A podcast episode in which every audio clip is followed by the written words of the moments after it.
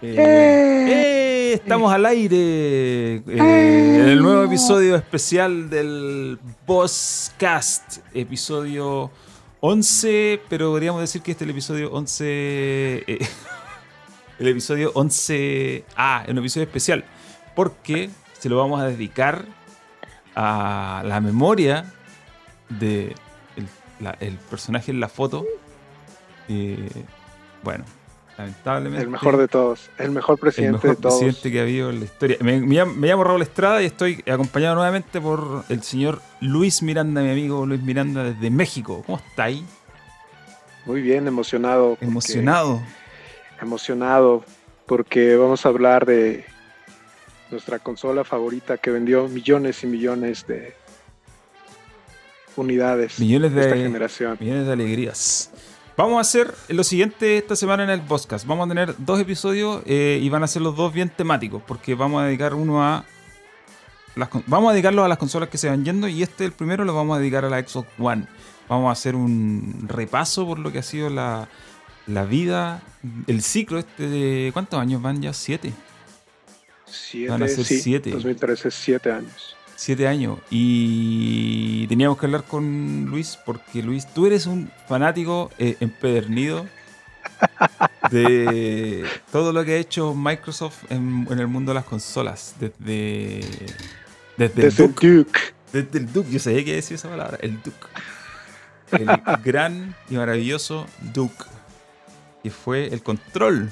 El control de la primera. De la primera Xbox de, ¿cómo le decían? La, la empanada. La empanada, nuestro gran amigo David, que seguramente nos está viendo. Saludos para David Holick. David Holick, que es también otro fanboy de Xbox y de Duke.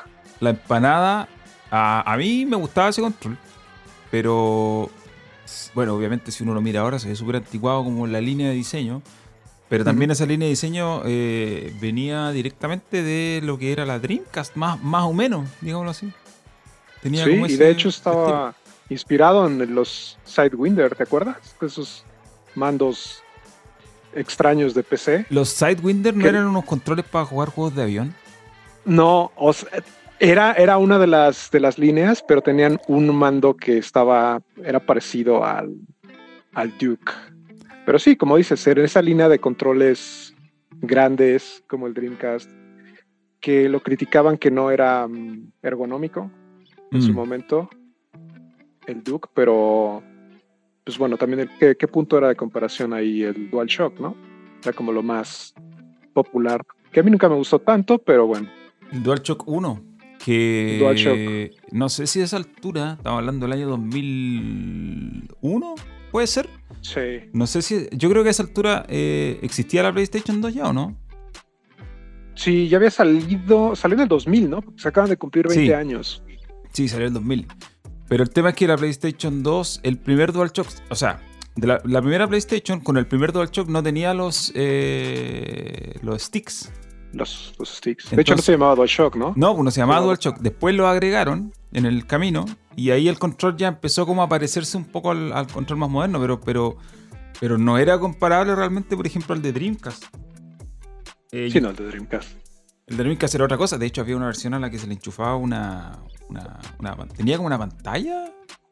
Sí, las, las VM, ¿no? Que Eso, la VM, exacto. Era la memoria y que de hecho, si comprabas la, original de Sega, tenía, era como un Tamagotchi. Sí, era como una, era una pantalla así bien chiquitita con pocos píxeles que que claro, en nuestra región creo que proliferaban todos los rip-offs, todas las copias chinas, ¿no? De tarjetas de memoria. Bueno, y aparte la Dreamcast eh, hay altas relaciones entre Dreamcast y Xbox, oficiales y no oficiales, pero una de las oficiales, o más que con Xbox, con Microsoft, una de las oficiales es que la Dreamcast corría con una versión de Windows. Sí, Windows C. Windows C, exacto, y que, bueno, era responsable de que esa consola se pirateara casi con. Mirarla nomás, po. Venía pirateada por, casi por default. La. De hecho, ni, ni necesitabas chip. No, nada. Porque recuerdas que en ese tiempo todo era de chip, ¿no? Era Sí. mod chip para Play, para uno, para dos. Sí, Pero la Dreamcast era un disco, creo que hacías el swap, el disc swap Sí. y ya, corrías todo. creo que al principio, con las primeras versiones de la, las primeras versiones del pirateo, eh, se hacían con un, no sé si era un chip realmente, pero ya después se empezó a, a sofisticar la técnica y ya no había nada, nada. Así, la, la por defecto venía lista para llegar a ser el, el swap. El swap. Pero sí, grandes tiempos. Sí, otros tiempos. Y bueno, de ahí pasamos al Duke y bueno, vino la Xbox 360, ¿cierto? Con todo lo que trajo, pero, pero en este podcast, en este episodio, vamos, vamos a hablar un poco de la Xbox One, porque la Xbox One siempre se dice que sufrió la, la, mm, la maldición de la tercera consola. Le pasó a, mm, le pasó a Nintendo con la Nintendo 64. Le pasó a PlayStation con la PlayStation 3 y, y le pasó a Xbox con la Xbox One. Eh, estaba leyendo, mira, antes de volver al principio, estaba leyendo una entrevista que le hicieron a Phil Spencer hace un año.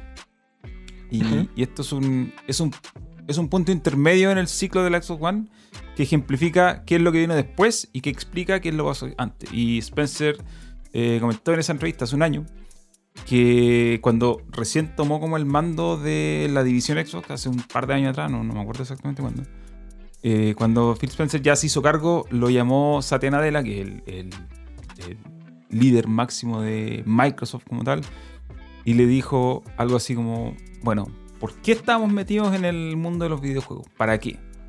Eh, la Xbox como que no, no se condice, lo que hacemos en el mundo de Xbox no se condice con lo que Microsoft hace en todo el resto de parte de negocios que está metido.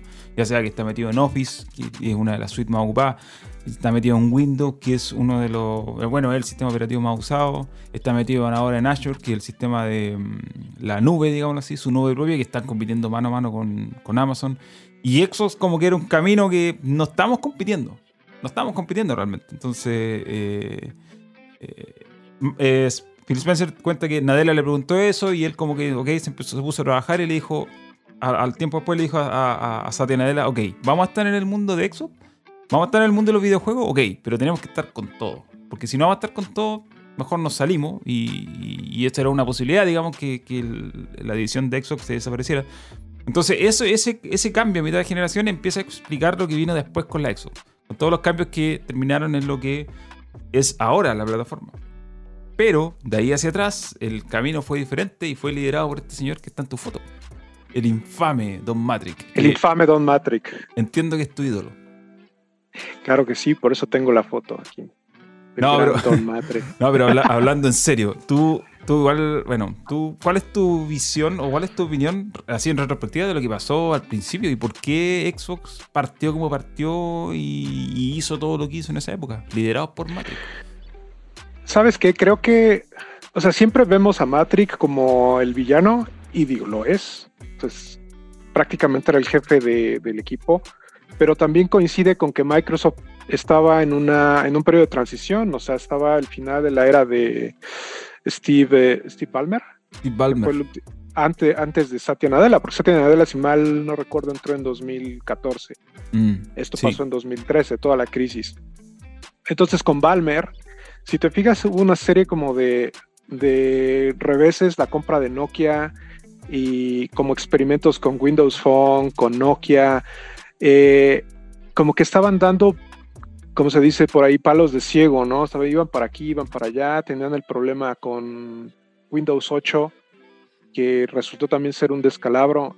Esta época de Balmer al final era un tanto como que permeó también hacia, hacia la falta de identidad de Xbox, o sea, de Xbox One, porque Xbox One quiso ser como el centro de entretenimiento.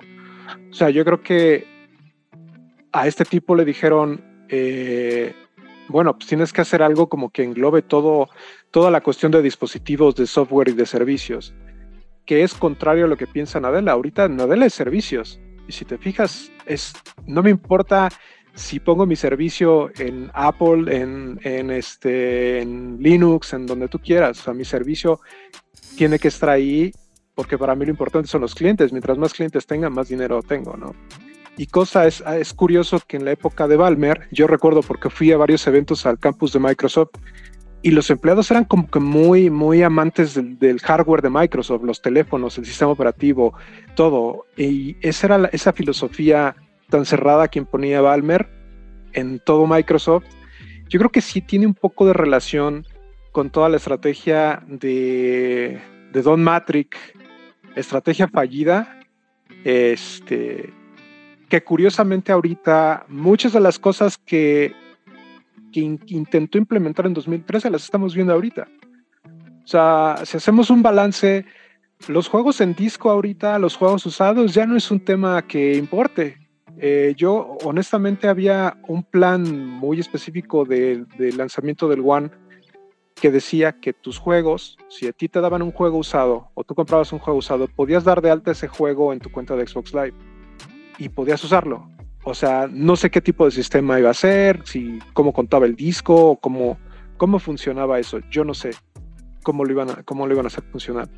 Pero es algo que honestamente me gustaría ver ahorita. O sea, que los juegos de disco que tengo físicamente, poder registrarlos en mi cuenta para que sean míos y poder bajar, usarlos en formato digital, ¿no? Hacer como la transición, eh, digamos, del físico al digital. Hacer la transición. Mm. Eh, pero y también había otras, eh, otras cosas que no, que no ayudaron. Pero si nos remontamos a 2013, fue una serie de fails. desde el anuncio, eh, el anuncio, este, no sé si te acuerdas, eh, que mostraron solo ah, como que toda la, parte multimedia de la consola y, no mostraron juegos en el evento de anuncio. El anuncio de la consola es una consola de juegos y te, te tiran, este, puta, no sé, que podías meter la tele, la NFL y ya sabes, programas de televisión, porque a final de cuentas la Xbox One original era como un centro de entretenimiento, puedes conectar tu, decodificador y grabar incluso, ¿no? Traía HDMI in. Exacto. Y a final de cuentas, es todas esos eh, esas decisiones, pues, le jugaron en contra.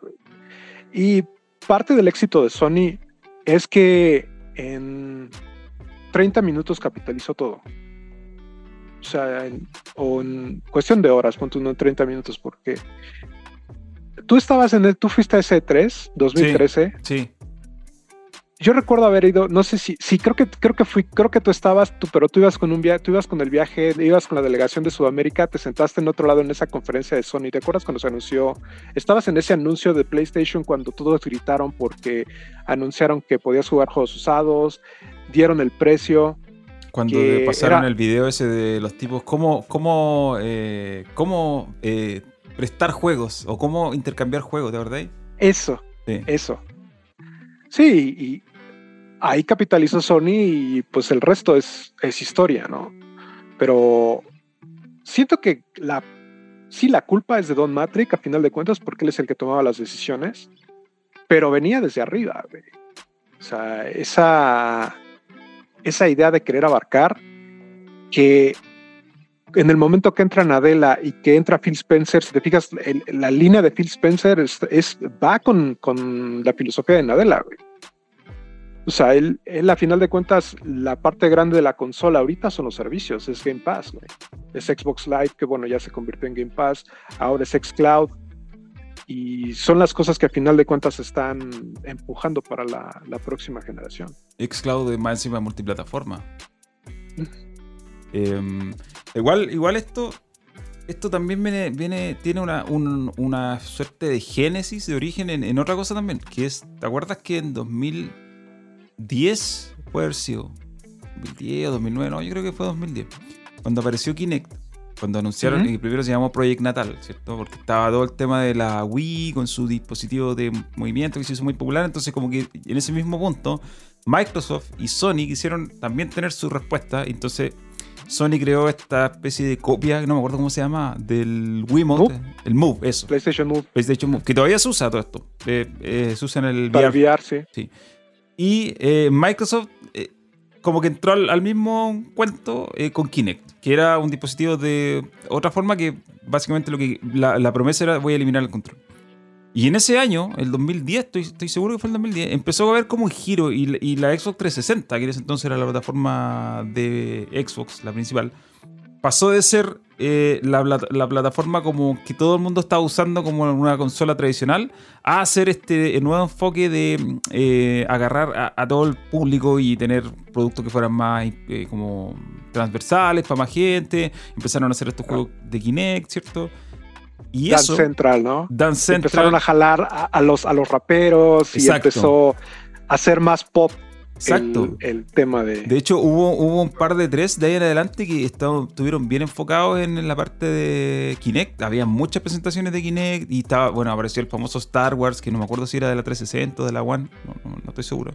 Pero, pero desde ese año, que fue como el 2010 aprox, no, no me acuerdo, empezó como este giro de Xbox hacia otra cosa. Y, y esto se como que se, mm, se canalizó en lo que fue la Xbox One en ese tiempo, la, la, famosa presentación del TV, TV, TV y muchos productos asociados, como por ejemplo iban a hacer una serie de Quantum Break o algo así, iban a hacer una serie de Halo, crearon el Microsoft Studios así como de televisión, un montón de cosas. Eh, claro. Pero al final todo esto se centraba en, claro, en el hardware, pensándolo como en un centro de entretenimiento, no como una consola. Y, el tema es que al final del día, y si lo vemos en retrospectiva, y fue una de las cosas que le costó a Xbox haber perdido mucho terreno del que ya traían, eh, eh, del que ya traían ganado, lo que le costó es que al final, si bien ellos hicieron mucho esfuerzo por convertirlo en un centro de entretenimiento, a fin de cuentas igual era una consola que competía con otra consola. Y compitiendo como consola se quedó corta en todos los sentidos, porque eh, primero tuvieron que echar pie atrás. ¿Te acordáis que eh, de repente se filtró la noticia de que iban a echar pie atrás con esto de que tenías que estar siempre conectado a internet? y que habían dicho que era imposible hacerlo y que finalmente igual lo hicieron. Eh, se filtró eso y al final lo hicieron. pasó también el tema de la potencia, que la consola era un poco más débil que la PlayStation 4. Era más cara porque todas incluían Kinect desde la base. Entonces eso le encarecía 100 dólares el precio o 50 dólares el precio respecto a la otra. Entonces fueron una, una, una serie de pequeñas decisiones que se empezaron a sumar y se decantaron en este despelote que fue eh, como presentación inicial. Pues, y la primera impresión no, la pudieron cambiar nunca. Realmente. Siempre quedó el estigma de Don Matrix lo que hizo. Y, Don Matrix se fue... A Singa en un mes, pero se fue en, en julio. fue, en julio se fue. O sea, el, E3 fue en junio, junio algo. Y en, julio, o sea, era, creo que los primeros días de junio fue todo esto. Luego, por ahí de mediados, confirman que echan atrás todo lo de la conexión y de lo de los juegos usados. Y este, y a los 15 días se va Don Matrix. Entonces, pero pues ya digo, como el, daño estaba hecho. El daño estaba hecho. No, no había nada que hacer. No, no, ya a esa altura no tenéis cómo pelear con la opinión pública y con la imagen que se habían creado, eh, porque había pasado el E3 y el E3, más allá de lo que nosotros pensemos de lo que significa el E3, igual en esos tiempos, sobre todo, seguía siendo el principal evento que podía decantar, en este caso, las compras iniciales, y a esa altura las compras iniciales ya estaban absolutamente eh, definida, digámoslo así. Eh. Y de hecho se abrió la preventa de la Play 4 en el E3, ¿no? Creo que sí. En, el momento de anuncio, sí se abrió. Y sabes, eh, me acuerdo que a Microsoft le pasó un poquito lo que le pasó a, a Google hace unos días, ¿no? Con esta idea y el tipo este que decía que los streamers tenían que pagar una licencia. ¿Te acuerdas de Adam Ort? El mismo.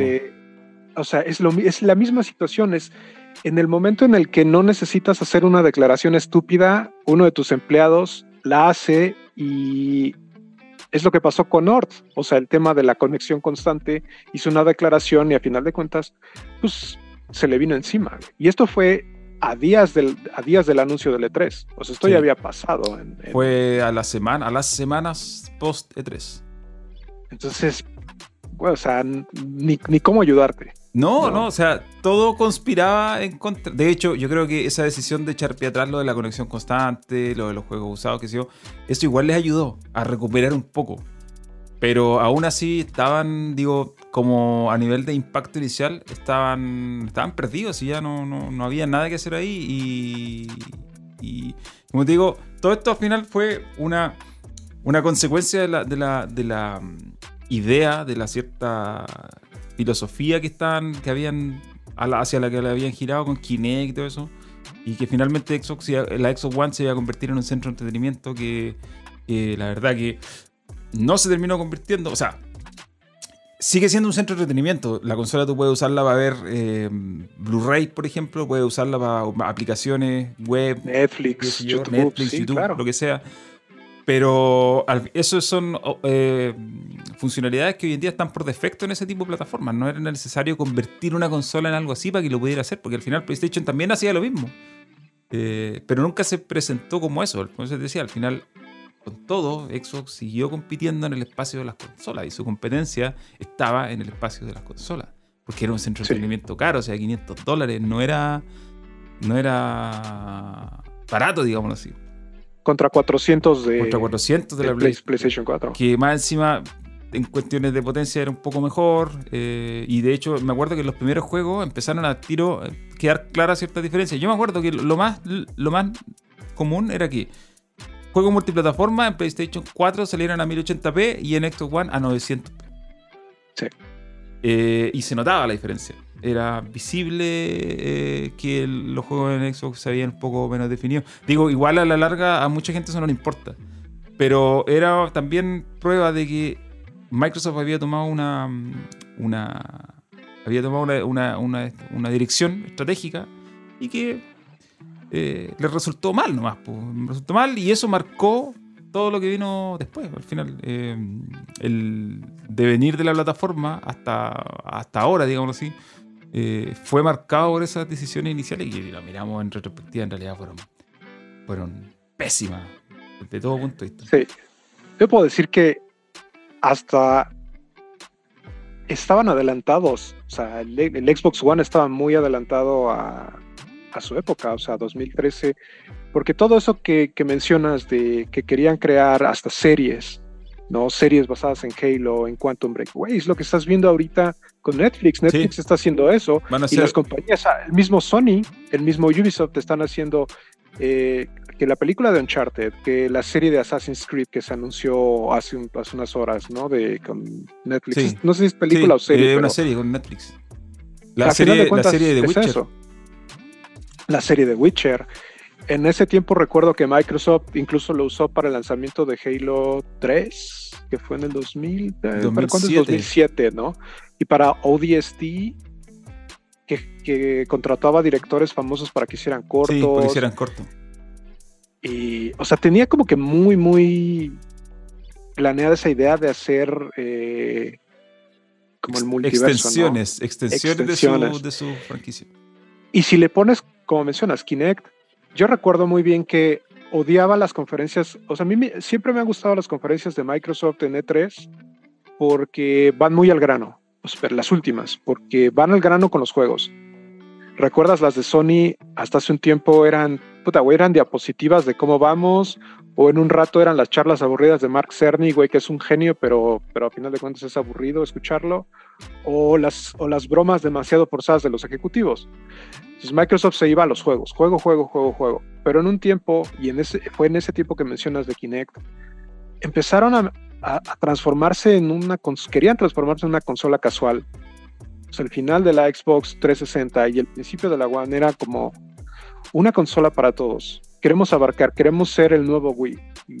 Pues no, o sea, también la gente, el fanático original de Xbox, que si te fijas, viene desde la original, del Xbox original y luego la 360. Era como más hardcore. Mm, era la gente que quería jugar más hardcore. No era la gente que juega ahorita Fortnite o que juega eh, Apex Legends, lo que tú quieras. Era la gente que, que no sé, que iba más por los juegos eh, más eh, dedicados. Más tradicionales, digamos de una forma. Más tradicionales.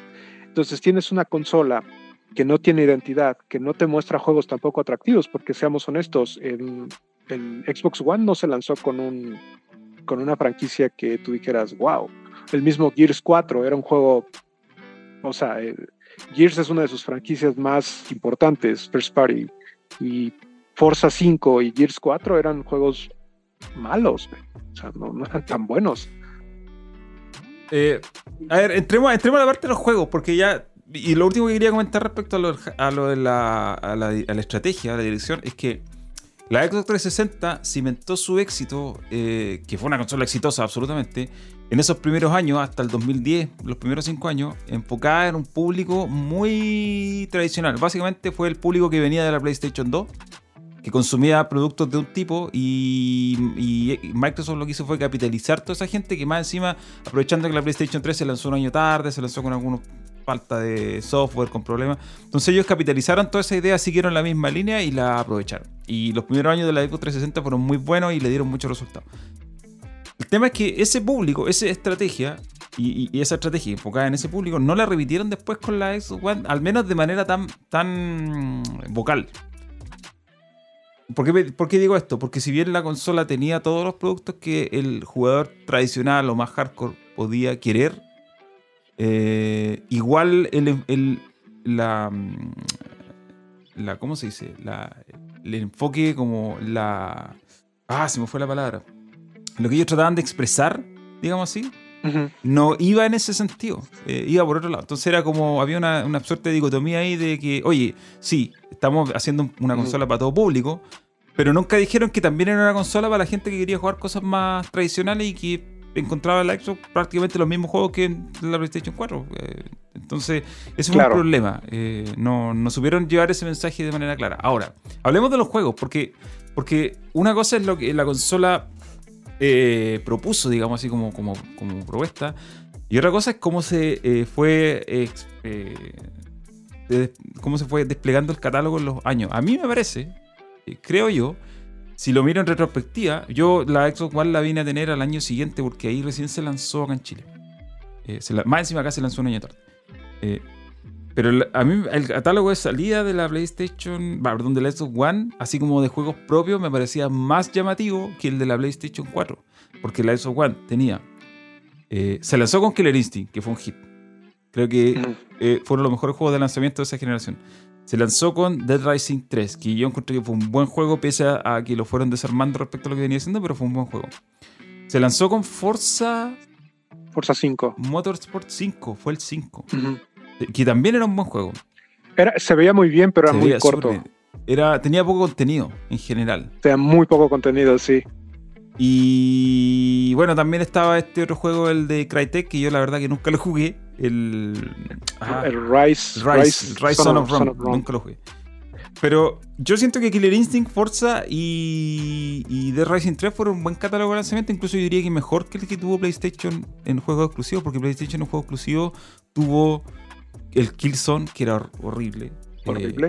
Eh, el Pero tuvo Destiny tuvo Destiny, que si no era exclusivo, pero no era exclusivo, pero toda la gente se volcó a jugar, allá. Que, es como más, que es como el Call of Duty cuando tuvo Call of Duty en Xbox. claro, como Yo recuerdo haber comprado la Play 4 con Destiny porque quería jugar con mis amigos Destiny. Y fue así de, oh, puta, güey, que, o sea, voy a jugar de Racing y Killer Instinct que a mí no me llamaban. Forza, me llamaba Forza porque siempre me ha gustado pero no veía algo así que dijera, lo, necesito. Recuerdo haber probado el demo de, de, Rise en un evento y era un Shenmue con Quick Time Events y dije, no, güey, esto no. O sea, no. Acuérdate que el, Rise originalmente era un juego de Kinect para Xbox 360. Mm, ¿De es que lo presentaron como eso? Sentido. Era un juego, tenía otro nombre, Rise algo, y, después le cambiaron. Eh, igual el Destiny salió el año siguiente, sí, 2014. No salió, no fue de lanzamiento. no fue de lanzamiento, sí, Pero, pero en general, eh, la, yo creo que toda este, esta estrategia de mala presentación igual le jugó en contra de las franquicias propias de, de, mm, Xbox. Porque ya lo mencionaste. Gears 4 no fue un buen juego. Yo la verdad que me yo lo jugué y fue como, puta. No. Digamos, ¿A qué hora se acaba? Como claro. ¿En qué momento se acaba esto? Porque ya no. No, así no. No fue para nada cercano a lo que había sido las primeras tres partes de, Gears. Eh, sí. No. Y mm, eso también le pegó un poco a. Aunque yo no encuentro que sea malo, pero Halo 5 no, tuvo el impacto que tuvieron eh, los otros juegos.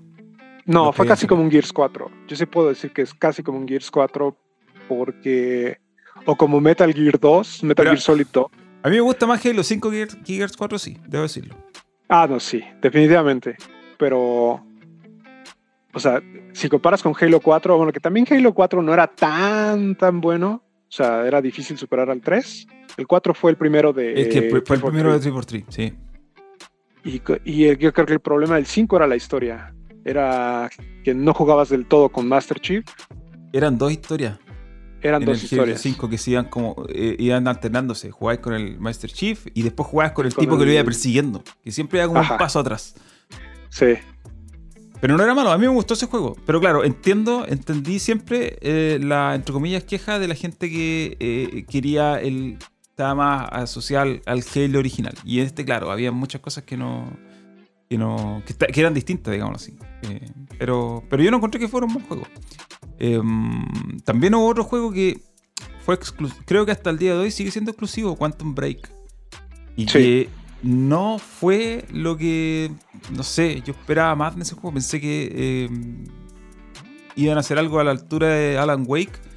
Y. No. No, Lo vendieron más. Lo vendieron más de lo que era, ¿no? Sí, y no era... por los actores y. no era algo. No era la serie de televisión que había entre medio, que era como unos capítulos. Estaba bien hecho, pero no, no, terminó teniendo el impacto de, por ejemplo, Alan Wake, que a pesar de todo, que uno había hartas cosas que yo le que encontraba que eran criticables, pero en general tuvo buen impacto. Y de hecho, hasta el día de hoy la gente dice, bueno, y Alan Wake, Alan Wake, cuando eh, en cambio, con Quantum Break no, no pasó muy por bajo el radar. Y mm, yo creo que ahí fue cuando ya Xbox estaba en planes de, ok, hagamos un cambio acá.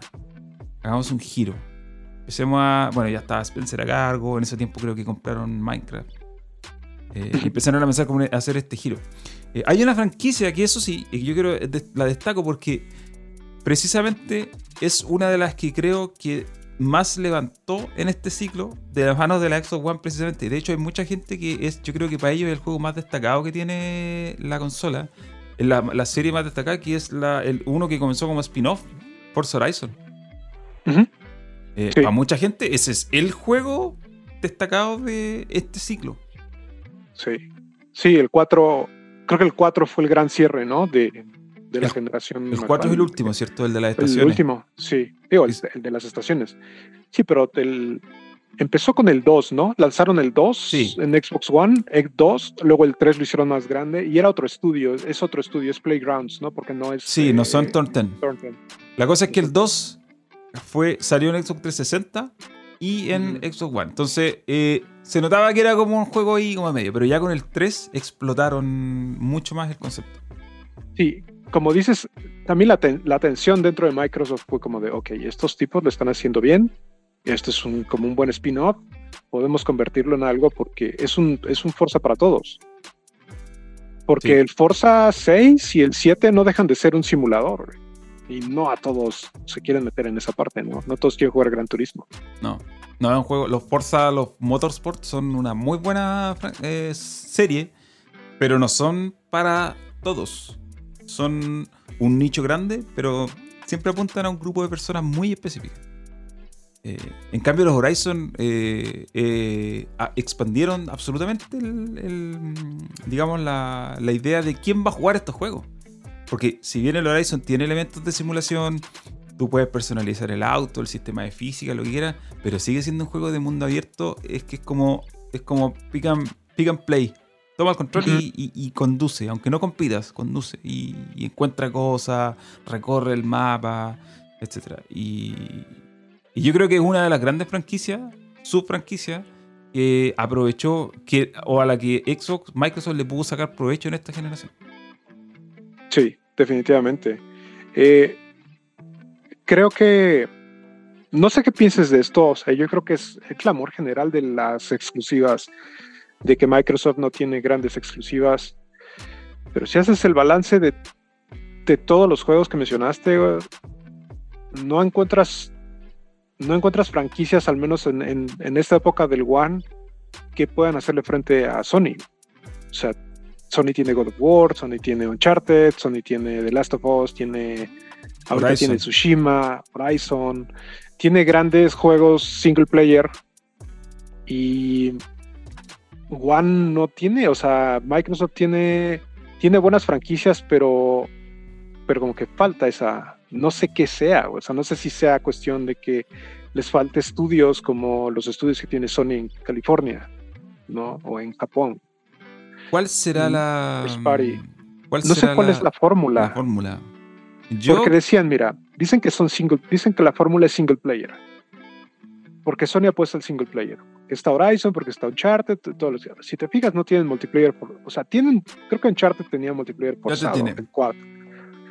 Pero, ¿The Last of Us tiene? No. va a tener, creo, el 2. Le van Pero si te fijas, no es algo que, no es algo que sea prioridad para Sony. Mm. ¿Cuántas copias vendió de God of War, por ejemplo? No, O sea, God of War creo que es el ejemplo perfecto de que puedes hacer un buen single player que venda. sí. Y mm, también, también yo creo que es porque Microsoft a la larga eh, se enfoca, bueno, ahorita el enfoque está en los servicios, ya de, al cierre de esta generación, Game Pass, ¿no? O sea, es como su foco ahorita. Eh, yo nunca le he visto intenciones a Microsoft de crear algo al nivel de lo que hace Sony. O sea, al nivel de lo que hace un Sony Santa Mónica o un Sony. No sé, nunca he visto intenciones de hacer algo así. Microsoft es como, tú vas a hacer un Gears, pero un Gears eh, que se enfoque al multiplayer, a los esports. Tú vas a dejar de lado como lo, lo, gran, lo que era grande. Bueno, en los primeros tres, el multiplayer también era un, era un componente bien importante, si no es que era de lo más importante, pero también tenías el modo historia, güey, que eran 7, 8 horas que te gustaban, disfrutabas del juego y luego le seguías en multijugador, ¿no? Los primeros tres Gears. De hecho, estoy seguro que el- la historia del Gears 1 es súper corta. Debe durar como 6, 7, 8 horas. Siete horas. Máximo. máximo. Sí, Después los Sí. que vinieron, los, eh, los que siguieron, ahí la empezaron a expandir. De hecho, el Gears 3 creo que el más largo el de 3 todos. es más largo. Y Sí. el, vamos, en el, el- el Gears 4 no me acuerdo porque encontré que ese fue más largo de lo que yo quería que fuera. Pero el Gears 5 lo encontré que fue muy, muy largo. Y, y no largo necesariamente largo, sino que ya como que expandieron la historia. Pero creo que ha sido como el único esfuerzo. Eh, el caso de Halo igual es aparte, porque los Halo siempre han tenido como estas dos mitades. Una la mitad, la mitad online, ¿cierto? La mitad competitiva y Sí. la otra la mitad de la historia. Y, y- y específicamente la historia fue lo que más se le criticó al, al Halo 5 en realidad, por, por muchas cosas, en realidad no solamente por la historia como estaba contada, sino por, por la forma en que se, que se estructuró la campaña y la manera de jugar y todo eso. Pero sí, o sea, sí tienes razón. eh, Microsoft, la cuestión es, y aquí entramos en un debate que quizá se escapa de lo que estamos hablando, pero ¿por qué Microsoft no tiene estos juegos? ¿Qué- cuál, es, cuál, es la, mm, ¿Cuál es la razón? Eh, es porque, o sea, por plata no es, porque Microsoft si algo tiene es plata. Tío, acaba de comprar Bethesda. digo, acá com- com- compran y compran. Plata no es. Eh, también está, esto es algo que yo vengo escuchando hace hartos años y lo en realidad se lo he leído a muchos desarrolladores y gente que trabaja en, en estos estudios como Naughty Dog, como Santa Mónica, como ahora eh, eh, Sucker Punch, que son los que hicieron Ghost of Tsushima. Y, y en general, como que el- la narrativa converge en que Sony tiene como estrategia hacer este tipo de productos. Vender juegos single player grandes eh, que, te, que te generen ese tipo de venta y, comentarios y expectativas y qué sé yo. Y para hacer esos juegos, si tú te fijas, eh, los 4 o 5 estudios que hacen esos juegos les dan, no sé si limitado es la palabra, pero tienen recursos y tienen una cantidad de eh, personas trabajando para lograr eso que es muy grande. Eh, y yo no sé si Microsoft, o sea, Microsoft tiene la plata para hacerlo, pero la cuestión es, ¿tiene el interés en hacerlo? Yo creo que por ahí puede ir un poco la clave, porque hemos escuchado muchas cosas de, de, de Naughty Dog y de The Last of Us 2, que fue el último que salió, y yo lo que he leído en foros, normalmente foros donde se mete gente desarrolladora a comentar, es que en realidad no es que los... a ver, no quiero que se malentienda lo que voy a decir. No es que los tipos que hacen The Last of Us no sean talentosos, porque lo son. Pero podrían haber más estudios que tengan ese tipo de resultados si a más estudios les dieran la cantidad de recursos que les dan ahí. O sea, Sony apuesta en grande por esas producciones. Les da un... Y, y, y apuesta en grande para tener ese tipo de retorno. Microsoft no sé si apuesta tan en grande por esas cosas, porque Microsoft, por ejemplo, es una compañía que por lo general no retrasa sus juegos. No sé si estáis fijados. Dicen, Forza Horizon va a salir en tal fecha y sale en tal fecha. No, no se retrasa, no hay cambio. Y algo que con, con, Sony normalmente pasa. Normalmente si Sony dice, tenemos que darle más meses a, a Uncharted 4 y se le dan. Tenemos que darle más meses a The Last of Us 2, se le dan. En cambio, Microsoft es mucho más estructurado. Ellos dicen, vamos a tener este juego para la época navideña y lo sacamos ahí y no se atrasa. De hecho, lo de Halo Infinite ahora es como una excepción muy grande porque normalmente no ocurre eso. Entonces, entramos en este debate de, bueno, ¿por qué Sony sí y Microsoft no? La plata no es un tema, el talento no es un tema, porque al final los, los desarrolladores, la gente se mueve de estudio a estudio. Simplemente yo creo que es una cuestión de estrategia. Ellos no están interesados eh, en, crear ese tipo de experiencia, porque como están apuntando más hacia los servicios, cuando crean este tipo de experiencia, entonces lo que hacen es crearte un sitio tips, por ejemplo, del juego del cual nosotros siempre nos reímos, pero a día de hoy se juega un montón. Está en Steam. Claro. Mucha gente lo juega en Steam. Mucha gente lo juega en es top 10 de Steam. Es top 10 a cada rato. Entonces, es otro tipo de experiencia que a lo mejor a nosotros no nos llama tanto la atención, pero al final termina siendo, creo yo, una decisión como estratégica. Decidir qué tipo de juego van a hacer, decidir qué tipo de producto van a vender, cómo lo van a vender, cuál va a ser el modelo y, y, eso no quiere decir que, creo que, va, para allá, ¿no? Sí, va para allá la generación. O sea, yo no creo que, que, haya esos juegos que mencionamos. O sea, no creo que la, la estrategia vaya a cambiar en la próxima generación en sí, Microsoft compra estudios, sí, tienes, tienes a InXile, tienes a Double Fine, tienes a lo que quieras, Obsidian. Pero ve lo que hizo Obsidian. Oye, Obsidian es un estudio que ha hecho RPGs toda su vida y de repente hace Grounded. Grounded es como un experimento de ellos. Es un experimento y es un experimento que le está funcionando a Microsoft. O sea, es un nuevo Sea of Thieves, básicamente. Que le está funcionando a Microsoft. Está teniendo jugadores.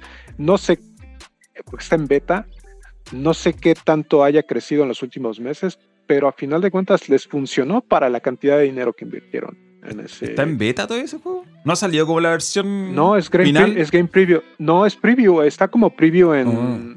Game Pass. ah, puede ser, sí. Yo, la verdad que nunca lo he jugado. Eh, no sé qué tipo, qué tipo de juego es Grounded realmente. Es un multijugador. Es, es querida encoger a los niños en modo multijugador. Ya, yo me acuerdo que la vez hubo una, no locura con las arañas. Sí, no tiene nada que ver honestamente con Obsidian. O sea, em, Alpha Protocol, eh, Fallout New Vegas, lo que tú quieras. Güey, ¿no? O sea. Outer Worlds. Yo veo más. Veo más Grounded como, como algo de Rare. Sí, de hecho. pero también vamos, en Xbox, o sea, esta generación también pasó por, por muchos, o sea, los juegos que, que jugamos en 2010, o sea, los juegos que jugábamos de cara al lanzamiento de Xbox One y Play 4, nada que ver con los juegos de ahorita. O sea, sí teníamos una generación, sí teníamos multiplataformas y sí teníamos los juegos de Ubisoft y, los juegos de EA, pero ahorita tenemos, eh, súmale Fortnite, súmale, eh, o sea, los Battle Royale, súmale Apex Legends, eh, Call of Duty, que es Warzone. Warzone, sí. Que son a final de cuentas también los que te definen, y todos los Spellbreak y todos esos juegos chiquitos, Hunt, de Warframe, todos esos juegos free to play de consola que se juegan muchísimo. Sí, es que es el tema. Ojo, Warframe, ahora que lo mencionáis, es súper viejo. Warframe existe desde antes de, la, de este ciclo. Sí, que es del 2012. 2007, 2012. 2012, por ahí, de, esa época. Y ha cambiado. Sí, porque viene de Dark Sector. es, de un juego, es de un juego de, 360. O sea, es la secuela de un juego de 360. Sí, y partió en PC y ahora igual ha cambiado harto en el tiempo, pero es un juego que se mantiene constante con el tiempo. De hecho, si no me equivoco, sigue siendo free to play. Sí, es free to play. ¿Grounded es free to play o no? ¿O se compra?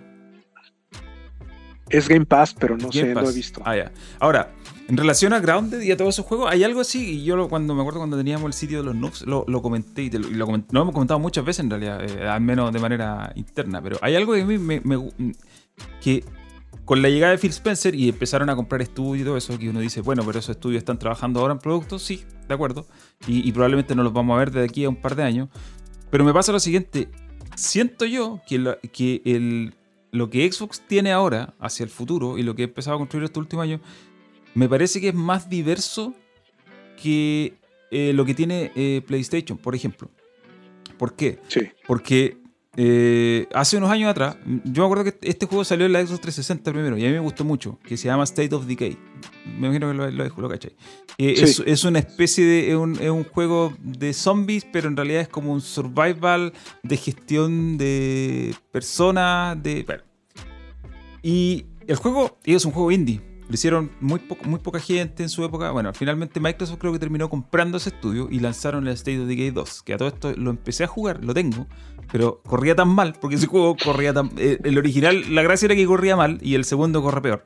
Eh, entonces lo dejé ahí y dije lo voy a jugar más adelante. Bueno, pero la cosa es que, ¿qué, qué pasa? Que también Microsoft compra estudios que tú dices, es capaz, por ejemplo, Obsidian de sacarte una superproducción al nivel de los estudios de PlayStation. Y probablemente no. Y un, y un ejemplo de eso, a ver, o sea, sí, pueden hacer una gran producción, pero no al nivel de los estudios de PlayStation. Pero igual eso no significa que sean juegos menores. Y un ejemplo es The Outer Worlds, que es un juego que salió el año pasado, que no sé el juego, que es un RPG muy... Es un New Vegas sin el skin de Fallout, básicamente. Y es un juego Sí. más pequeño, es un juego que eh, no cuesta 100 millones de dólares, 150 millones de dólares, probablemente cuesta menos. Pero es un juego que te puede hacer Obsidian sin problema. Y es un juego que te cuesta barato. Y, y a mí me da la impresión de que esta estrategia de tener estudios que hacen como los que hacen em, State of Decay, o tener estudios como eh, Obsidian que te puede sacar un Grounded y también te puede sacar un Outer Worlds. O tener a Rare que ahora está haciendo, no sé, ¿qué, qué es lo que está haciendo Rare ahora? No sé. ¿Quiénes son No los que están haciendo? ¿Quiénes son los que están haciendo un Fable? Fable, no sé cuánto. Fable es Playgrounds. Eso Playgrounds. es el estudio interno de Playgrounds. Los que estaban haciendo Forza Horizon ahora están haciendo eso. Eh, No, tienen un, abrieron un estudio porque siguen con Forza Horizon, Siguen pero Forza abrieron Horizon. un estudio aparte, entonces, una, una división aparte para Fable. lamentablemente, creo yo, para, para, para lo que fue la Xbox One, lamentablemente esas decisiones las tomaron tarde. Porque si estas decisiones lo hubieran tomado al principio de la generación, podríamos estar hablando de otra cosa. Eh. Pero la tomaron a medio, a, a medio camino y como, y como los juegos demoran un par de años en hacerse, entonces ya la- el ciclo de la Xbox One se está terminando y no vamos a ver el resultado de eso.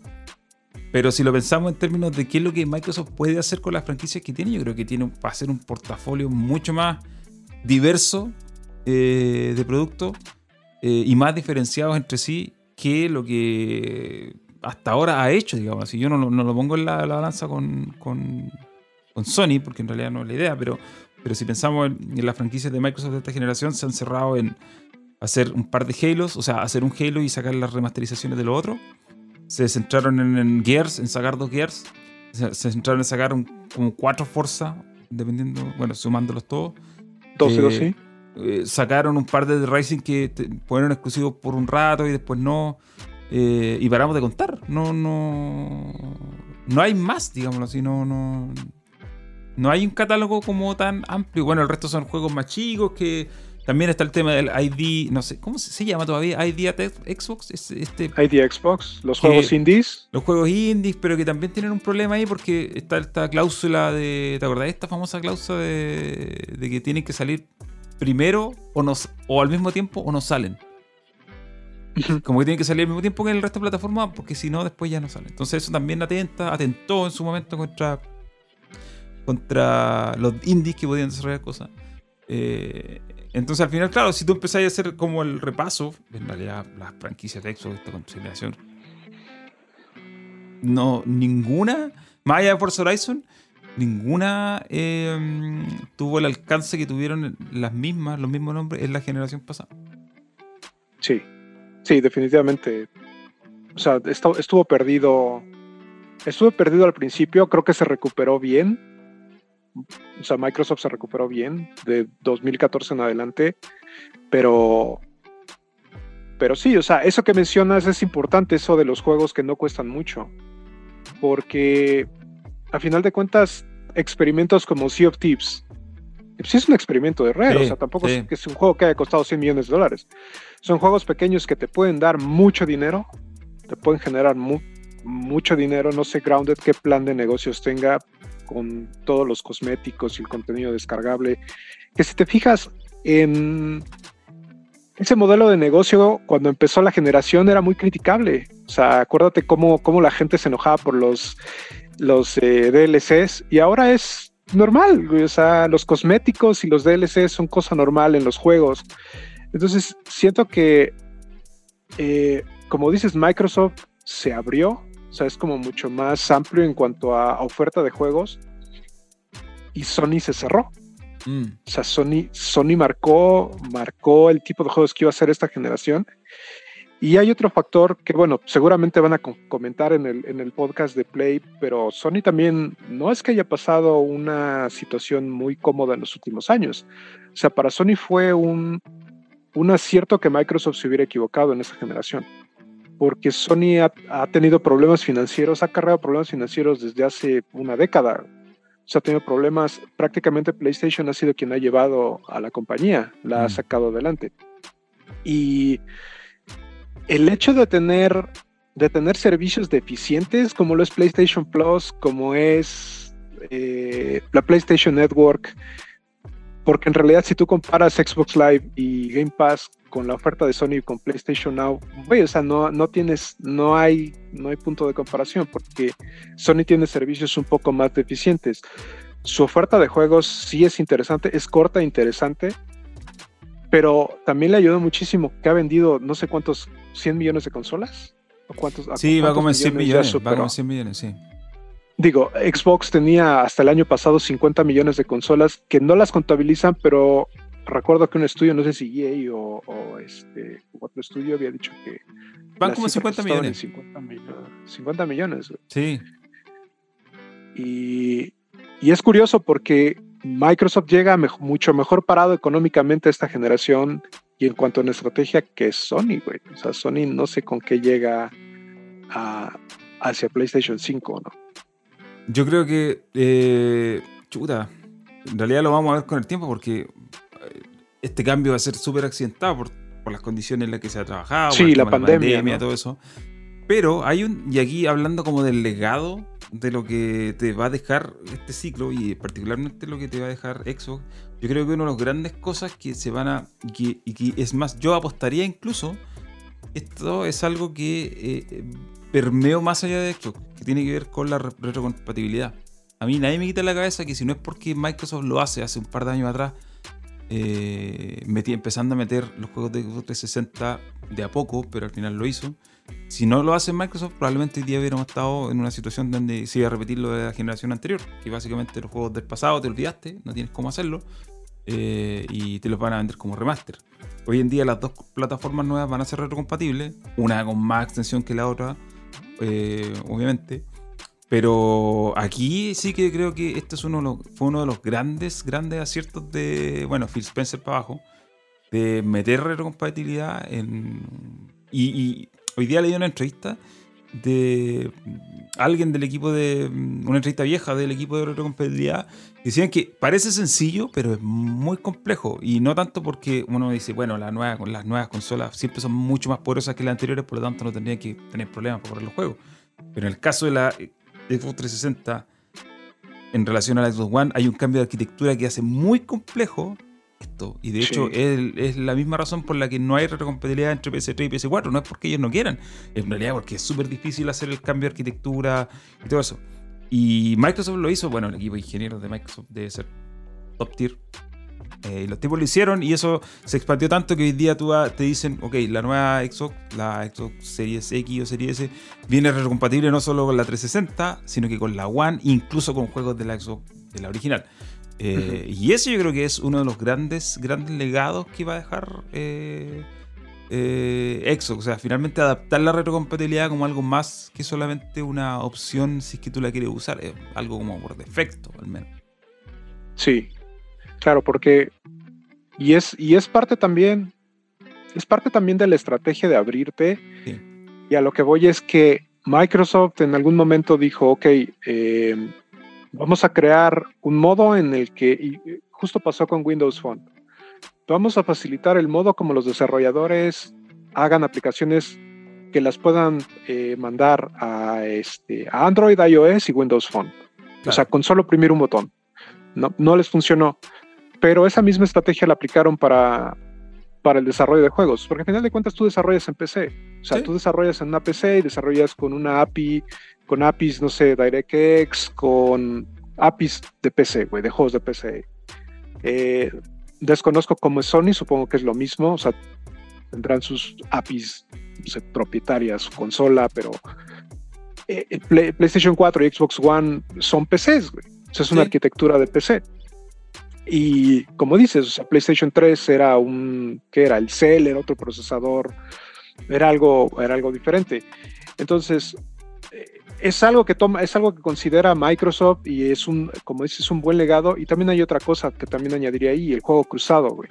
Algo que empezaron a, empujar mucho a finales de esta generación. ¿Por qué? Porque juegos como Fortnite, juegos como Warzone, juegos como Warframe, como lo que tú quieras, eh, si combinas la retrocompatibilidad con el, eh, con el juego cruzado, ahí tienes dos componentes bien poderosos. ¿Por qué, por ejemplo, qué voy a hacer con todo el dinero que yo le metí a Grande Auto 5?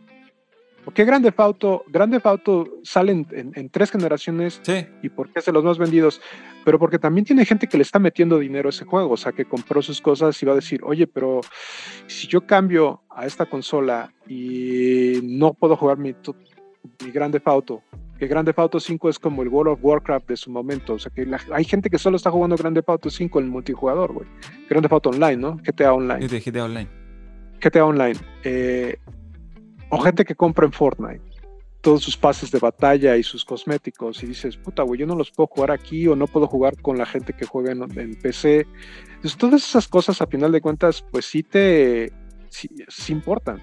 O sea, sí importan. Y, veía una opinión de un desarrollador en Twitter de, este güey, es Paul Zero 2, que era, ¿te acuerdas que estaba en Call of Duty? Robert Bowling.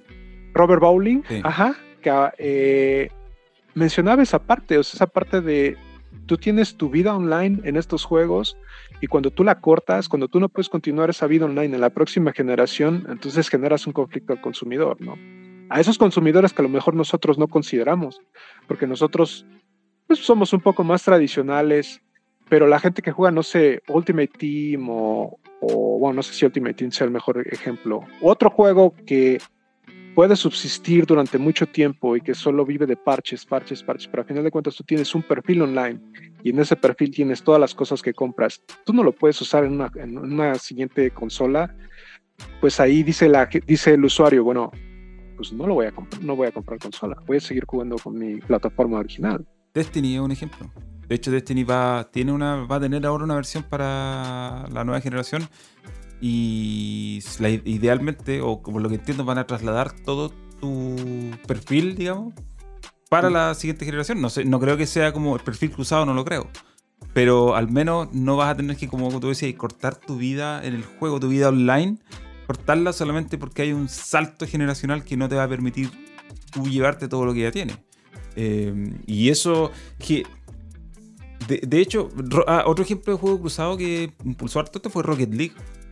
Eh, Rocket League fue uno de los primeros que, estuvo con esto del juego cruzado. Eh, pasa también que ahora que esto existe, digamos, del juego cruzado o del tema de llevarse las cosas de, una plataforma a otra, como ya se está, entre comillas, estandarizando, también se está empezando a dar el caso que hay gente que está como pidiéndolo. Bueno, si, si este juego lo puede hacer, si yo puedo llevarme mis cosas de Rocket League para la siguiente generación, y si puedo llevarme mis cosas de Destiny para la siguiente generación, bueno, también, ¿por qué no lo puedo hacer en, qué sé yo, en FIFA? Yo he escuchado ese comentario, me lo han dicho, puta, me gustaría seguir jugando FIFA con mi cuenta, pero me tengo que pasar a, si me voy a pasar a Xbox no puedo, o tengo que hacer un cambio. Entonces, eh, se está convirtiendo en una suerte estándar que la gente ya lo está considerando como algo no tan oh, especial, sino que de a poco está considerando como, oye, pero esto tendría que ser así, pues si he invertido tanta plata. Es como lo que pasó hace unos años con las canciones de Rock Band. Cuando salió Rock Band 4, ah, claro. Ustedes compraron un montón de catálogo para los juegos anteriores, ¿saben qué? Ya, se los vamos a dar, no hay problema. Todo lo que compraron antes lo van a tener accesible a su cuenta. Eh, y antes con los Rock Band no pasaba, o con los Guitar Hero tú comprabas canciones y se te quedaron en ese juego y no había cómo sacarlas de ahí. No, claro, sí, es cierto. Buen ejemplo. Entonces al final termináis eh, dándole eh, opciones o facilidades al usuario que igual está haciendo una compra cara, porque no, las consolas no valen 200 dólares, están costando 300, 400, 500. Entonces, si ya tienes un usuario que te está pagando un montón de plata, bueno, trata de mantenerlo ahí y darle facilidades para que la inversión que está haciendo no sienta que es una inversión finita, en el fondo que la compraste ahora y no la, eh, no la vas a, se te va a cortar, no la vas a tener más. Y que yo siento que Xbox ha sabido capitalizar eso, ya sea con su mensaje, ya sea con sus acciones, eh, están logrando capitalizar el tema de, ok, compraste cosas, tienes un montón de cosas, mira, no te preocupes, no las vas a perder. Y es un poco lo que yo siento que Sony no ha hecho. Lo ha hecho muy como a medias o a regañadientes, porque claro, hace un tiempo atrás leía, ¿te acuerdas cuando salieron estas declaraciones de Jim Ryan, que es el de PlayStation, diciendo que en realidad ellos no veían negocio no hacer exclusivos, ellos veían el negocio en venderte un juego a 60 dólares o 70 dólares y que toda la gente lo compre.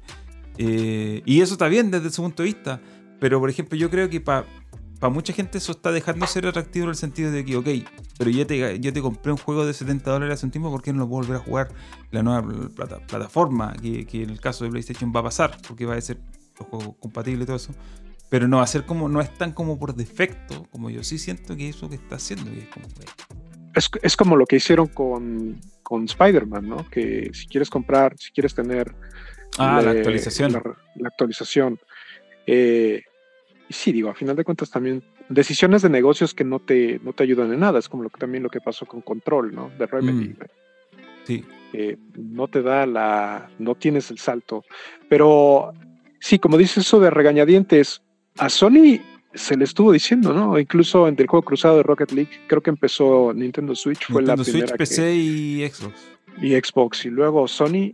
Y recuerdo también declaraciones de que nadie, a nadie le interesaba la retrocompatibilidad, dijeron en Sony en algún momento, que nadie iba a comprar, que a nadie le interesaba y a base de reclamos están haciéndolo ahorita con el PlayStation 5, o sea, es parte del discurso de cuántos juegos retrocompatibles vas a tener. Creo que hay como cuatro que no vas a tener, o cuatro o ocho que no vas a tener, pero todos los demás los vas a tener. Eh, a mí me pasa, yo, yo esta generación fui muy de PlayStation 4. Eh, tengo, digo, hasta hace poco tenía una Xbox One y tengo hartos juegos en Xbox One, pero muchos de ellos no los jugué, en parte porque eh, muchos de ellos, si tenía la, la, opción de comprar la de PlayStation 4, que tenía con la PlayStation 4 Pro, eh, corría mejor ahí, ya tengo hartos juegos, harta plata invertida ahí, entonces era como para mantenerme en el ecosistema. Pero aún así también tuve muchos juegos de Xbox y muchos de ellos que no, no los jugué, pero sí, a mí por ejemplo yo para este ciclo voy a volverme a Xbox, como lo estaba haciendo en la generación pasada. Voy a volver a la Xbox Series S en este caso, pretendo comprar mesa por ahora. Pero yo tengo la tranquilidad de saber que, ok, sabes que todos esos juegos que no jugué de la Xbox One, que a lo mejor me podría interesar, que me interesa jugarlos, los tengo, los voy a tener. Eh, y, y, el punto de partida no va a ser de cero, digámoslo así. Ya tengo un catálogo y ya sé que funciona y que probablemente no sea un catálogo de puros bombazos como los que juegos de PlayStation, los de First Party, digámoslo así, no, no son Uncharted, ¿cierto? No son de las dos, pero son juegos que probablemente traen más contenido del que uno cree muchas veces y que son juegos que pasaron desapercibidos porque, como hablamos antes, al final a Microsoft tampoco le pareció que no le interesó por mucho tiempo eh, explotar mucho lo que tenía porque quizás pensaron que a lo mejor no valía la pena, no tenían las ventas suficientes. Eh, el, el enfoque, qué sé yo. Pero si uno se pone a escargar, escarbar en los catálogos, y, si yo me pongo a escarbar hoy día en el catálogo que Microsoft ha hecho en los últimos siete años, no es que ese catálogo no exista. Y esto es una, esto es como una narrativa que hay que yo encuentro que es bien rara, porque siempre se dice que Xbox no tiene juego. Pero la realidad no es esa. O sea, Xbox no tiene los juegos, las grandes producciones que tiene PlayStation. Esa te lo doy, te lo concedo, es un hecho. Pero en Xbox sale, digamos, las dos consolas comparten el 90% del catálogo. 90 y tantos por ciento del catálogo. Son, en realidad, si tú te pones a contar, no son tantos los juegos que no salen en la otra. Em, entonces, no es como que tú te vayas a comprar una Xbox, no vayas a tener. Digo, una persona que vivió solamente con la Xbox One en este ciclo, no es que no haya tenido juegos. Al contrario. Sí, juegos hay multiplataformas hay y, multiplataformas son los que te van a definir esta generación ahorita, porque ¿cuántos exclusivos eh, tienes de lanzamiento?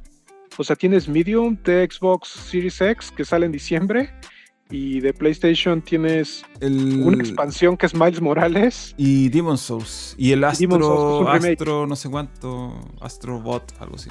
Sin sonar fanboy. Sin sonar fanboy. Tienes una, remis- una remasterización, una expansión adaptada a nueva generación y un demo. O sea, no tienes un juego No, no es- potencial. No es, no es potencial. Ahora que me muero por jugar Demon Souls, sí, güey. O sea, sí lo quiero jugar. Se ve de puta madre. Pero es distinto.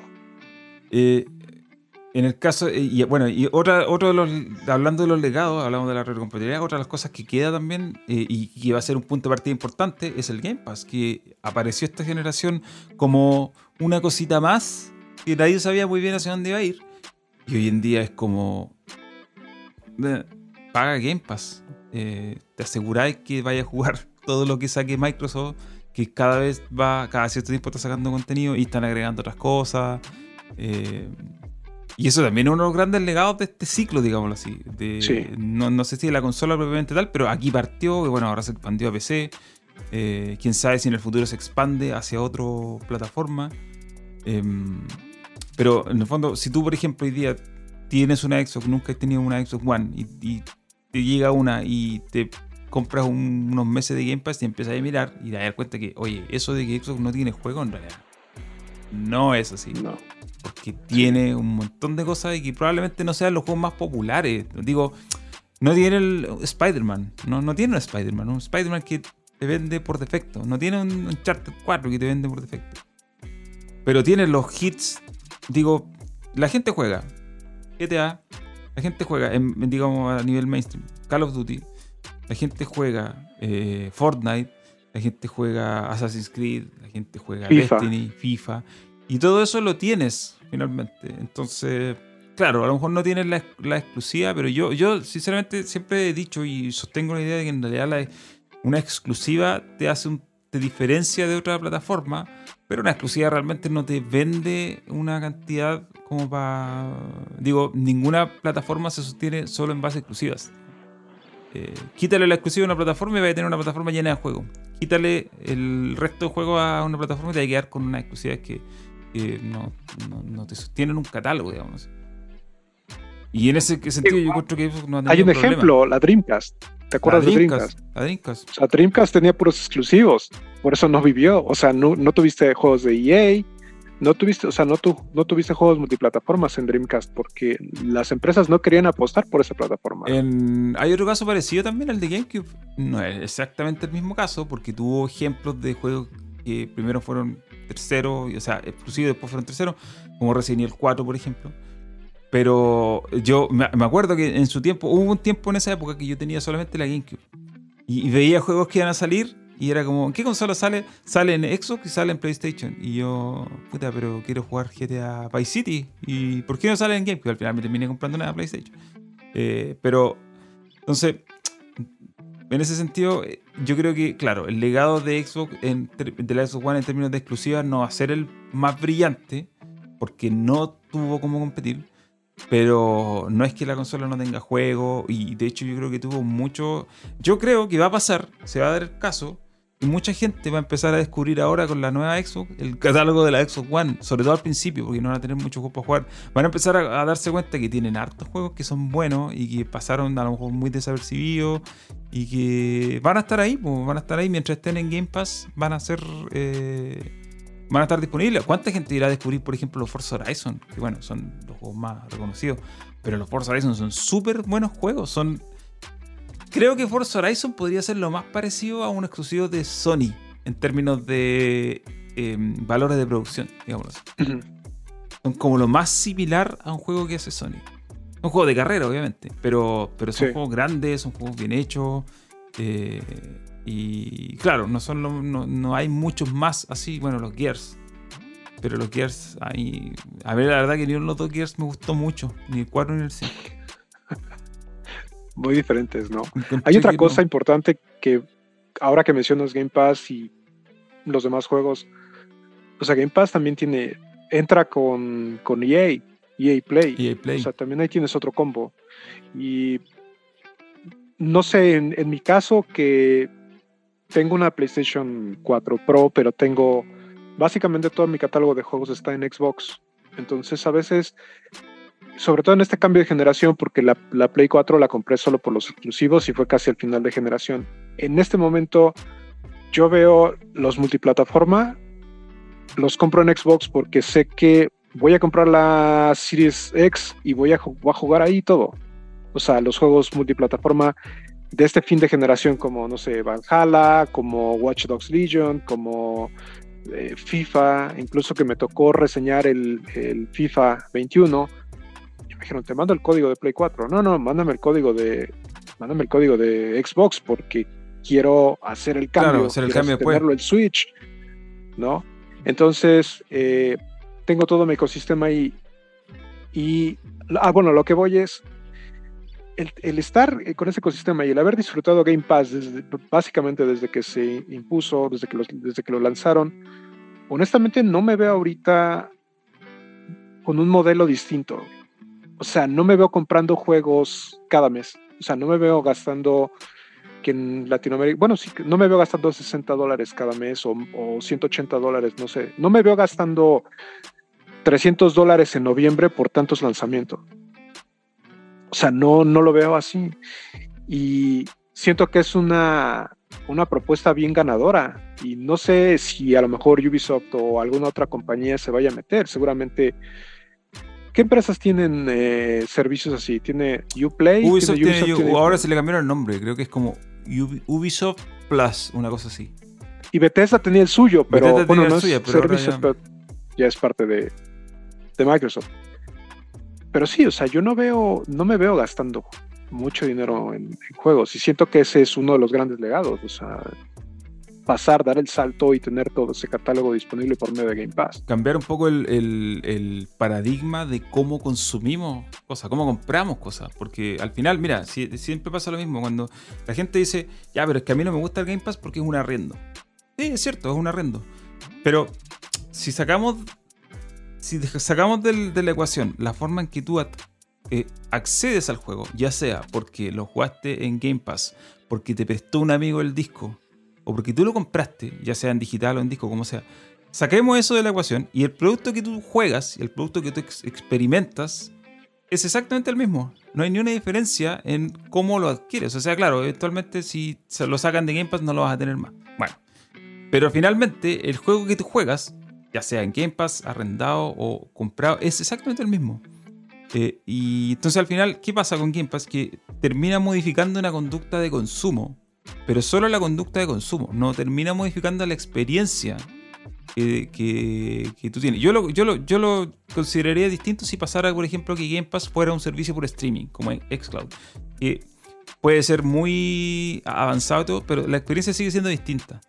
Eh, pero en el caso de los juegos de Game Pass, eh, la experiencia sigue siendo la misma. Entonces al final modifica la, conducta de consumo, eh, pero no modifica la experiencia como tal. Y, a mí igual me pasa, o sea, desde hace un tiempo, yo ahora no tengo Game Pass porque no tengo Xbox, pero a mí me pasa un tiempo a esta parte cuando empecé a, tener juegos pagando. Por ejemplo, yo me acuerdo que jugué el, Street of Rage 4, me lo quería jugar, pero no lo quise comprar dije, este es un juego que me va a terminar una tarde. Entonces mejor compré un mes de Game Pass, me costó 10 dólares.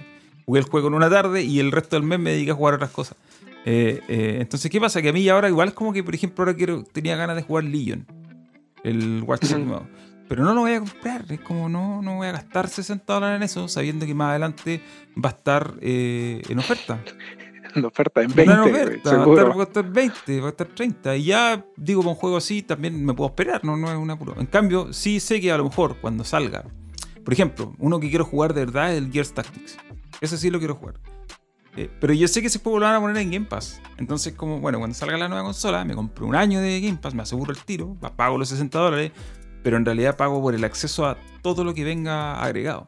Eh, y no tengo que estar eh, pagando 60 dólares por un juego, que a lo mejor también es un riesgo muchas veces porque uno compra juegos caros y resulta que después no te gusta, chuta, ¿qué hago? Gastarte plata. Entonces, al final, modifica tu conducta de consumo, no de cómo experimentas el producto, sino de cómo accedes al producto. Y, eso sí, es absolutamente es un legado de Microsoft, eh, en particular de esta, de esta generación de consolas. Y también estas son las cosas que pasan eh, cuando eh, está en una posición de que ya sabéis que no tengo nada que perder. Experimentemos. Porque es como que ya, ¿qué hacemos para que. para, salir un poco del pozo en el que estamos? Bueno, empecemos a experimentar, empecemos a tirar este asunto del Game Pass. Eh, demos retrocompatibilidad. Ideas se pusieron como creativos para tratar de resurgir la plataforma y al final, como eran buenas ideas, se empezaron a, terminar como imponiendo. Y claro, pasa lo que tú decís, o sea, se modifica. Yo ya tampoco de verdad que el último juego que compré eh, a 60 dólares fue el FIFA, porque es como el juego que voy a jugar por un año y claro. pero, pero el resto, no. Por ejemplo, hoy día miré lo que me habéis dicho de que quería comprarlo el Darksiders 2 porque no lo he jugado. Y me fijé que en Xbox está en super oferta, así está como a 10 dólares. Entonces dije, ya, lo voy a comprar ahí. Ahora no tengo la consola. Pero no importa, yo sé que cuando tenga la consola lo voy a tener ahí y voy a poder jugarlo. Eh, es mm. como una, una, certeza, digámoslo así. Eh, y al final son esas, ese tipo de cosas que yo creo que cuando pase el tiempo y uno empieza a mirar en retrospectiva y decir, sí, ¿sabes qué? Microsoft en esta generación, con la cagada con la consola, la presentó mal, era un mal producto al inicio pero lograron modificarlo de una manera que digo, el hardware es el que es, más allá después de que sacaron revisiones de la consola, al final siempre el hardware fue ese. Pero lo que lograron hacer fue modificar un poco la, em, el producto como una forma de consumo. Y al final es lo que va a quedar finalmente, porque es lo que se va a pasar a la nueva generación y seguramente va a seguir adelante en el tiempo, creo yo, no sé. ¿Crees que a futuro, o sea, todo este tipo de cosas, xCloud, Game Pass, terminen como por dejar de lado el hardware, o sea, dejar de lado una consola, que a final de cuentas, y, leía una, veía una entrevista con Ed Price, que hablaba de cuando se reunieron Steve Ballmer y cuando llegó Bill Gates y Steve Ballmer cuando dijeron de Xbox y Bill Gates se súper enojó, así como de carajos es esto, ¿no? O sea, ¿por qué vamos a apostar por una consola, ¿no? El mundo en ese, en, la industria en ese momento, en 2000, es muy distinta a lo que es ahora, que si te mm. fijas está tirado todo, todo está, eh, la industria del cine se está, se está tirando hacia el streaming, güey. O sea, Netflix, Disney Plus, eh, Amazon Prime Video, o sea, están, están modificando la industria del cine. Eh, no sé si el streaming también vaya a terminar modificando, pero al menos entiendo, o sea, veo que Microsoft lo está haciendo bien en ese campo porque la experiencia que te da, o sea, no, no es como Stadia que te hace comprar un juego para saber si va para ver si funciona o no. O sea, Microsoft es parte de un servicio que ya pagas por tu consola y dices, ok, ah, bueno, esto lo tengo como extra y vamos a ver si funciona, pero de todos modos no tengo que pagar 60 dólares por cada juego, sino pago una cuota de 12 o 15 dólares al mes y puedo jugar un amplio catálogo en mi teléfono. O en se hablaba de por ejemplo de un stick para como un Chromecast para la televisión que dijo Phil Spencer que, que está como en, la mira no sé o sea me hace pensar que como, un streaming box pues, me hace pensar que a lo mejor en no tal vez no la próxima generación después de Series X pero a lo mejor la segunda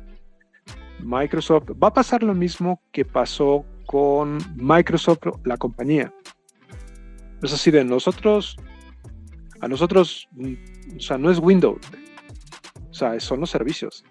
Este, en estos eh, reportes de negocios del primer trimestre, Azure ya superó a Windows. Sí, en sí, lo cuanto a ingresos. Lo vi. Entonces sí dices, güey, ahí está. Aparte que ya Windows no es el caso de Windows hace muchos años atrás que si lo querías comprar te costaba un montón de plata. Hoy día Windows 10 te lo dan así por nada. O, nada. 10 dólares. 10 dólares, ahí tenés, ahí tenés tu licencia. Disfrútala. En cambio, antes no era así, antes eh, te costaba más de 100 dólares una licencia. Entonces, claro, es lógico por ese lado que te dé menos plata. Pero por otro lado, también lo estás ofreciendo como un servicio que eh, te mete en un ecosistema eh, en el cual accedes a muchas otras cosas.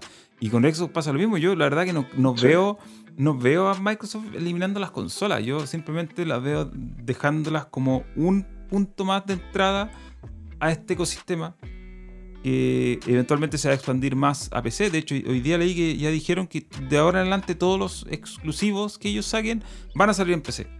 Al tiro es, va a ser consola y PC. Me imagino que ahí también entrarán todos los juegos de Bethesda, ¿cierto? Sí. Eh, y eso va a ser así. Entonces yo eh, no veo que...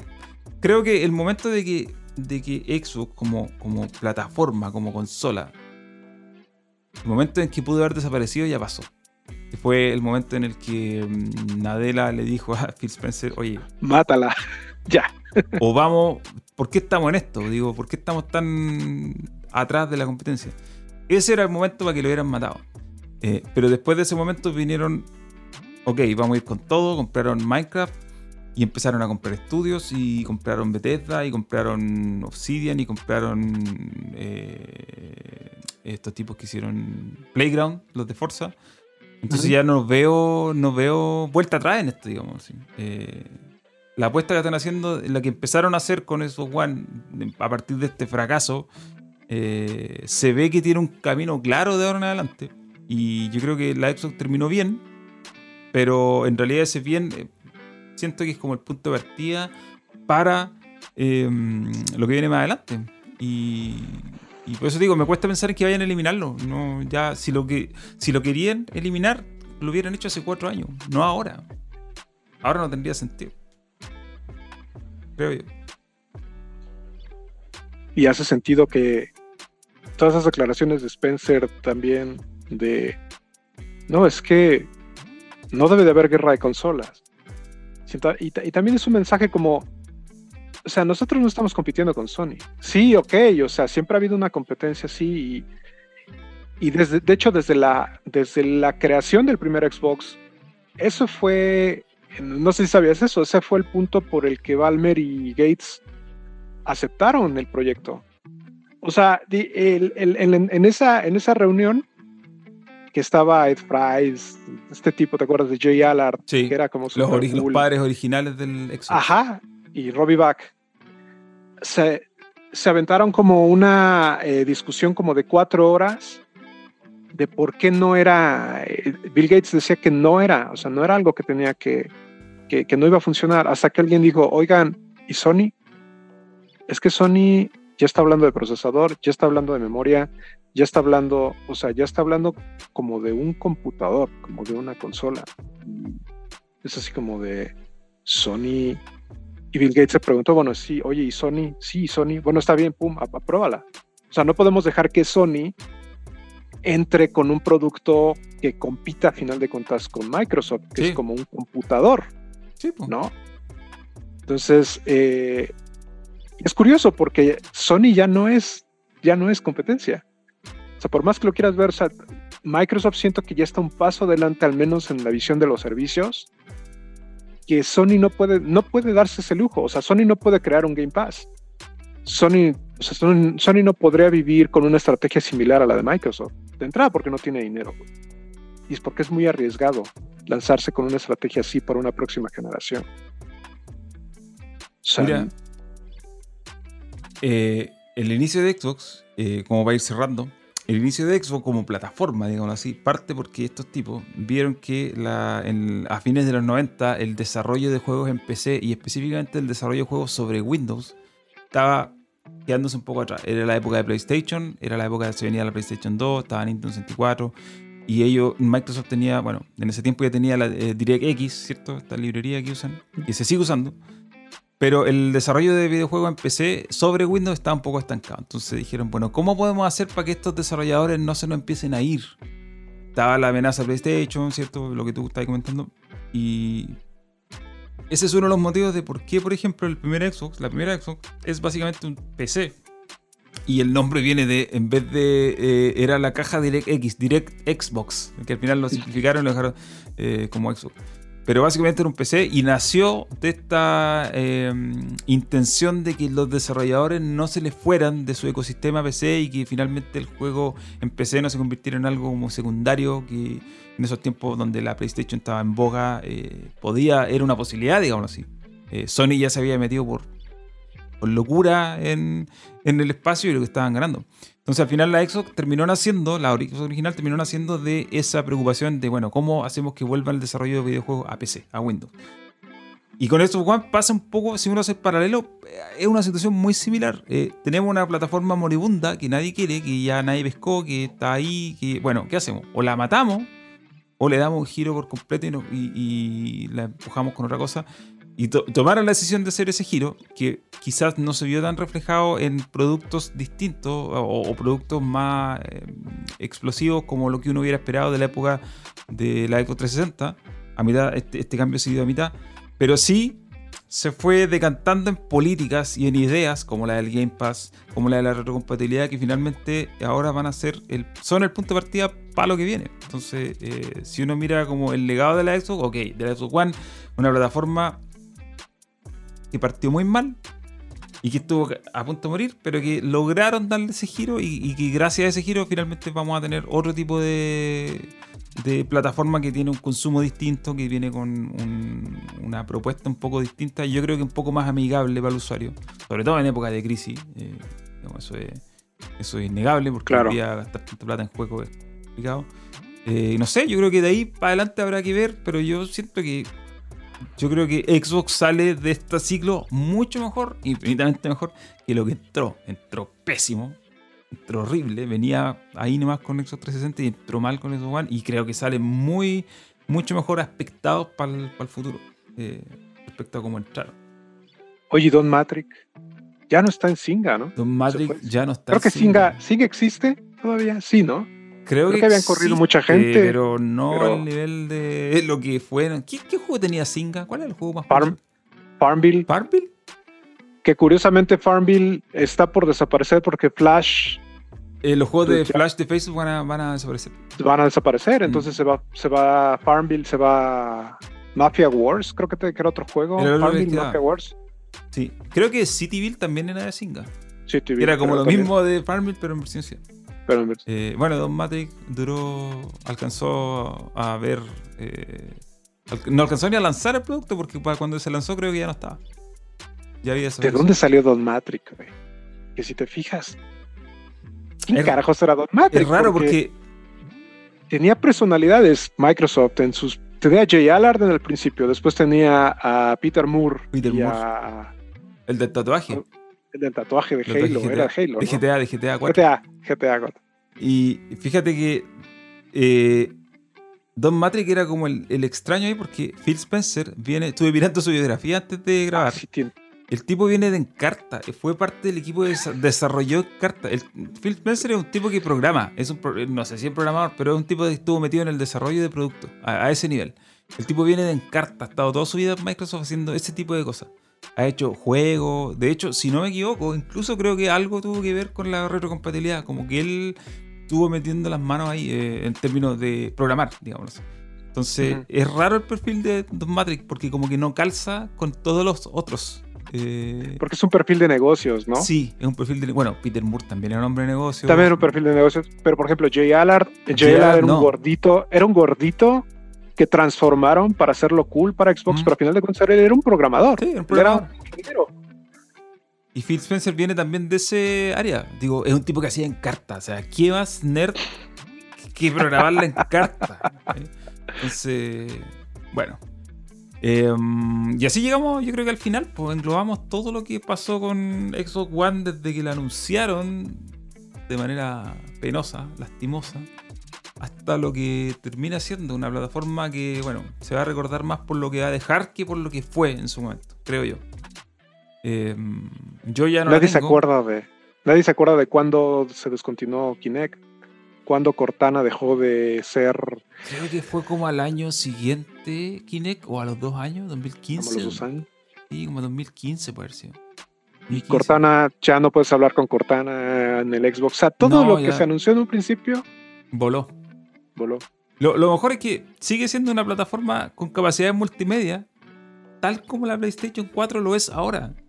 De, reproduce en Blu-ray, te pueden meter a YouTube. No sé si puedes escuchar Spotify en las dos, parece que sí. Eh, Sí. Tienes Netflix, tienes todo.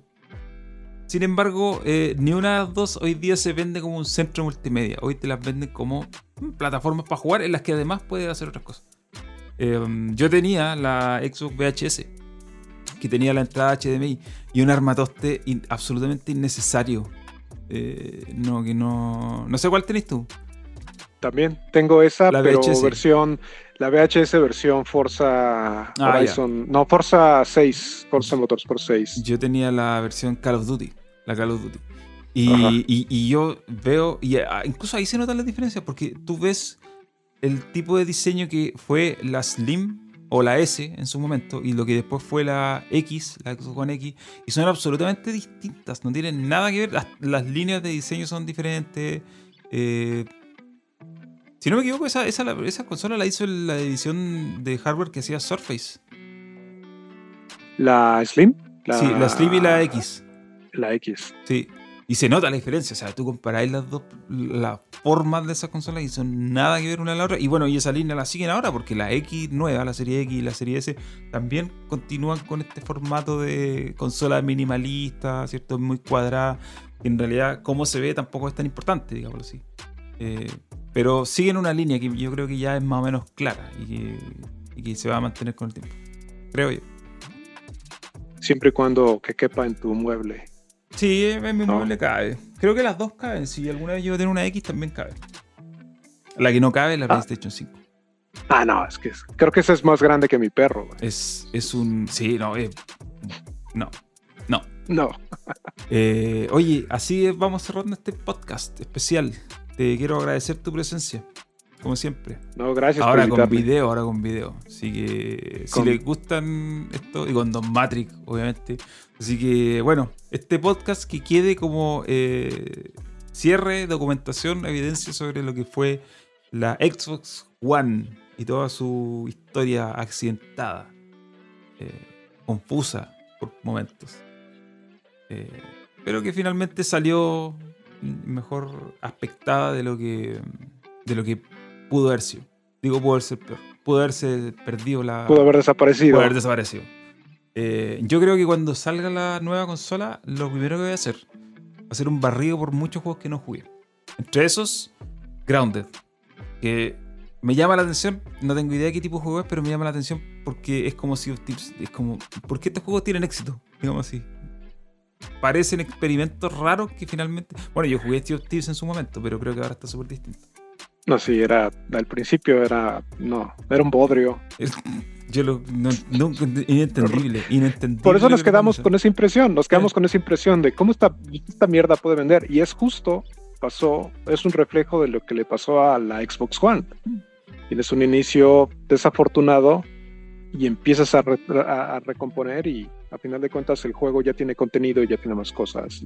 Y bueno, también es, igual tiene ahí también, es una apuesta finalmente, porque pudieron haber dicho, ¿sabes que este juego no resultó? Listo, fin, dejen de trabajar en esto y vayan a lo siguiente.